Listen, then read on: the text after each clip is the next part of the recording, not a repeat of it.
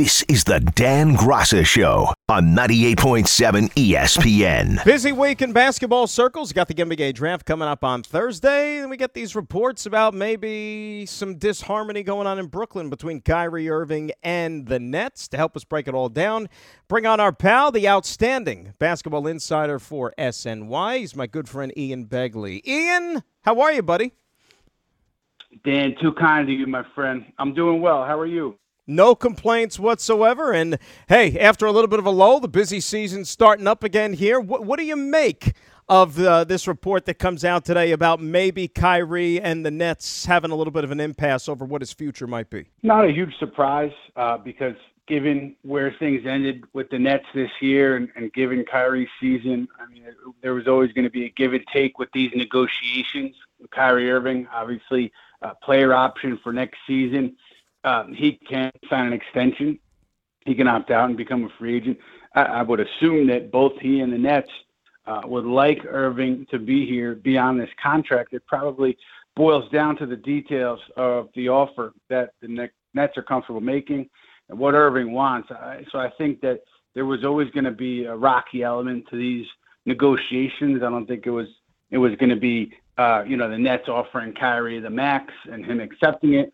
It was always going to be less than that. Um, you know, it was going to depend on how many years, how much money, what kind of stipulations will be put in the contract. And so it wasn't your traditional negotiation between team and superstar. So, so not a huge surprise that, that things would get a little rocky as we approach the draft here in free agency. And you know that he probably wants to get as much money as possible because money at the end of the day is the operative term here. But, you know, it hasn't been smooth sailing for Kyrie and the Nets for the last couple of seasons, really, since he's been there. And you know that there's happened a lot, you know, off the court and away from just pure basketball. How much of that has factored in, do you think, to the front office in their intentions or lack thereof of giving this guy a long term contract? Like, do you think that they are still all in, invested on Kyrie Irving being a part of the future?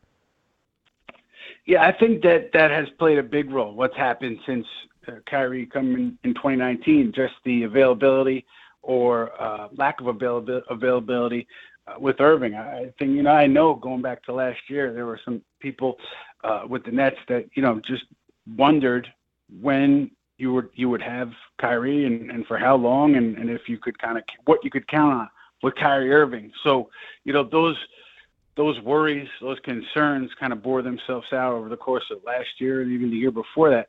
So I, w- I would assume that yes, that is a factor here uh, with the negotiations between Irving and the Nets.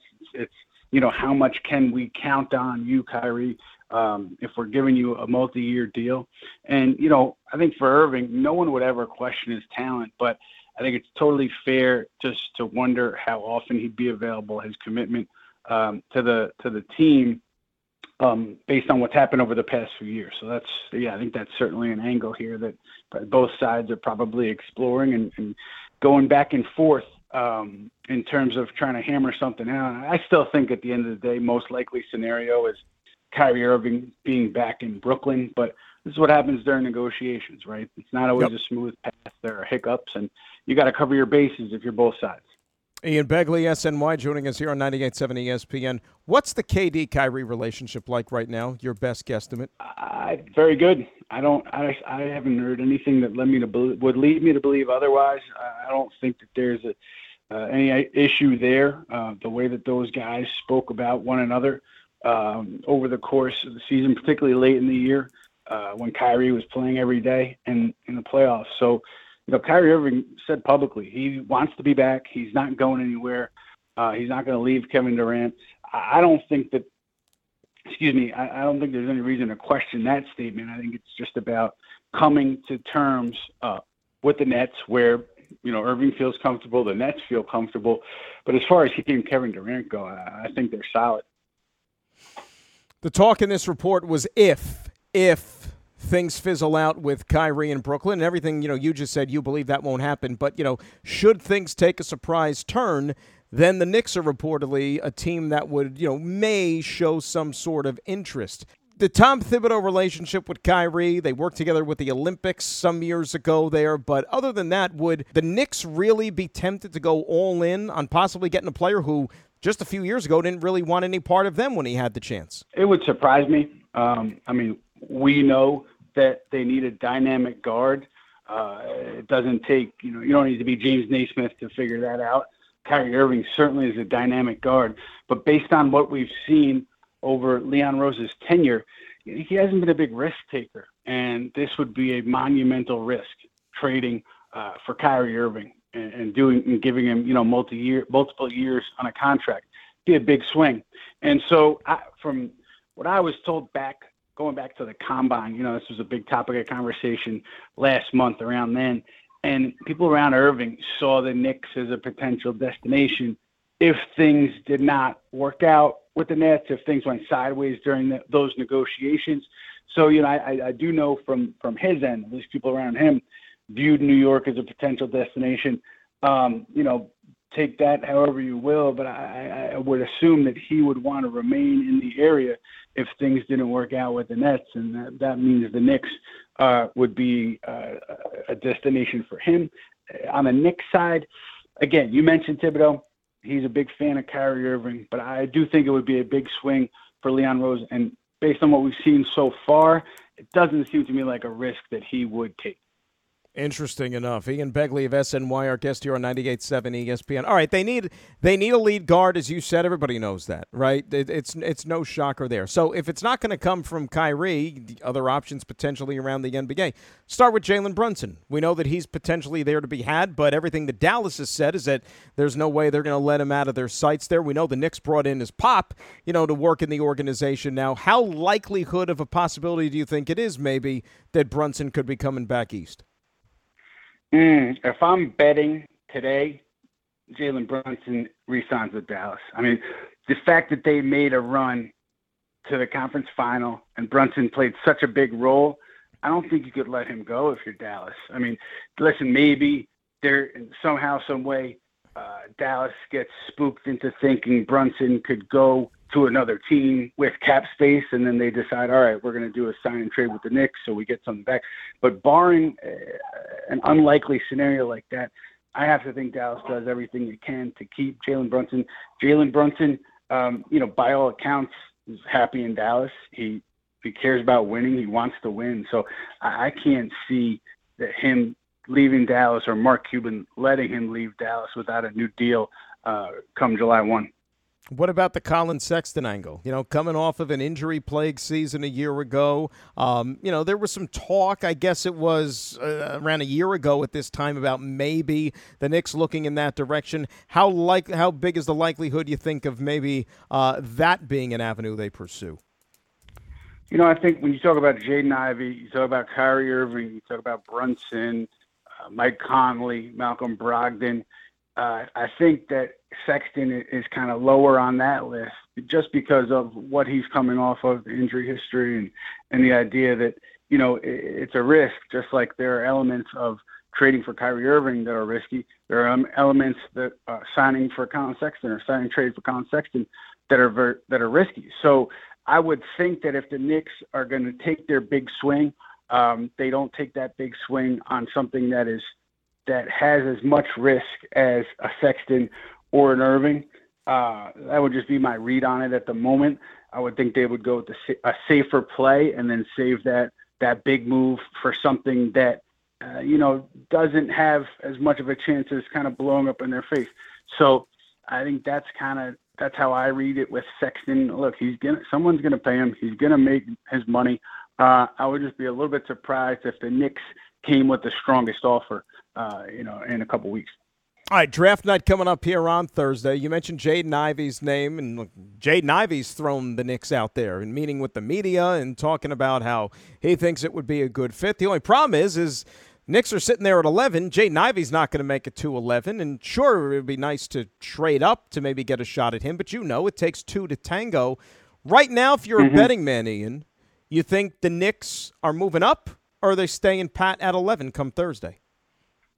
When you talk about moving up to four, Dan, I, that price is going to be high, and I think it's going to be high up until you know Thursday evening as we get closer to the draft because Sacramento has no reason to to to do a deal unless they're totally blown away. Uh, you know, until Thursday evening. So does the price come down as you get closer to Sacramento's time on the clock? I'm not sure, but at the moment, with where this price is, is said to have been, you know, I think you're talking about multiple firsts from the Knicks, and you're talking about at least one of the the young players in their young core that they like. So it's a lot to sacrifice for a player in Ivey who, yes, he seems like a fantastic prospect, but is unproven. Um, so it's it's it's a big bet to make. I, I think at this point I would put it as uh, you know 40%, 35% that it happens, and I, I think San excuse me Sacramento probably have to come down a little bit because teams in touch with them just say that the price is so high, um, and I, I think the Knicks would be hesitant to go all the way there, at least where the price has been over the past couple of days. Yeah, no doubt about it. All right, so in, for argument's sake, should the Knicks hang around at 11 and, and they stand pat, what are some of the names that you're hearing that maybe they're looking to target here with that slot? I think AJ Griffin, uh, if he's at 11, I think that local kid, obviously Archbishop Stepinac High School, uh, PSA Cardinals AAU program, father Adrian Griffin, coach with Tom Thibodeau. You know, there's a lot of uh, connection there. I, I think that he'd be in the mix. And then, you know, you look at, pardon me, then you look at, you know, other players who could be left. I don't think, you know, Dyson Daniels is going to fall. I don't think a Ben Mathurin is going to fall. But every draft, there's at least one player, like a Johnny Davis. Like, there's going to be somebody who's there at 11 who maybe, you know, people who pay attention to the draft – would be surprised by. So, you know, if Johnny Davis is there, I can see the Knicks going that route simply based on his talent. Uh, you know, the big question though going into draft night is Mitchell Robinson. How do you feel about your chances of re-signing him? Do you think he's gone if you're the Knicks? If you do think he's gone, then do you go with one of the bigs, Mark Williams, uh, Jalen Duren, one of those two, because of the situation with Robinson and his future? Yeah, you talk about a guy like you know Jalen. I mean, he's uh, like you know you're talking about teenagers essentially, right? And then you wonder about mm-hmm. injecting that into your program, and there's naturally going to be that time that's needed for development, and it's always such a risky proposition there. Let's close on this one. Bottom line, you know, when you factor in the draft, you factor in free agency, trades. You think this is going to be a busy, active summer for the Knicks, or just kind of a you know just your average summer in terms of movement? Yeah, I think you look at where they are, not a lot of cap space. So whatever happens is going to have to happen via trade. I I don't think they're bringing back the identical roster that they ended last season with. I think there's going to be at least one trade to loosen up uh, the rotations and how crowded everything is, particularly if they make a draft pick. Uh, I would think that there's going to be at least one deal to loosen things up, and and so I think probably moderate. Uh, you know, unless something we don't see right now uh, comes to fruition, Donovan Mitchell becoming available, like a big move like that, I I can't see it happening at this point. Um, so I would say moderate. I would say moderate. I, you're going to see a trade. It's just um, a matter of who's available and and where the Knicks feel they can afford to lose one of their rotation players, what position area, and what they can get back. Well, you brought up Donovan Mitchell. Like, what's happening out there now? You know that you're going to have a new coach finally. You know that they haven't been able to get to the top of the mountain collectively with those guys out there. You know that he's from here. He'd probably love to come home. I mean, is this finally the off season maybe where Utah decides to tweak things and have to part ways with one of the superstars and maybe Donovan Mitchell? You know, the answer, Dan, is yes. I think this is the off season that they do part ways with one of those guys. But when Quin Snyder stepped away, I think it became more likely to be Rudy Gobert being traded than Donovan Mitchell. And so if it's going to be one of those guys, I think it's more likely Gobert this off season. And also one thing to watch there is the coaching search, Dan, because we know uh, Johnny Bryant, Donovan Mitchell, very close. Bryant, Knicks associate head coach, has interviewed in Utah I think he's a solid candidate over there. I think his support um, extends beyond just Donovan Mitchell. And when you talk about him as a potential Jazz coach, if they hired Johnny Bryant, I I can't see Donovan Mitchell then leaving Utah. You can you can kind of take that off the table. If they don't hire Johnny Bryant, they go in a different direction. I think those questions will still be there. So I think that's something to keep an eye on if you're somebody who's wondering about Donovan Mitchell and his future with the Jazz. No doubt about it. And as we know, July always brings a surprise or two or three when it comes to the NBA calendar. So I'm sure that there's some around the corner here for us to sink our teeth into. Ian, great stuff as always, my friend. Thanks for setting aside a couple of minutes here, and uh, we'll talk again soon, pal. Thanks as always. Looking forward to it, Dan. Okay, take care, man. This is the Dan Graca Show on 98.7 ESPN.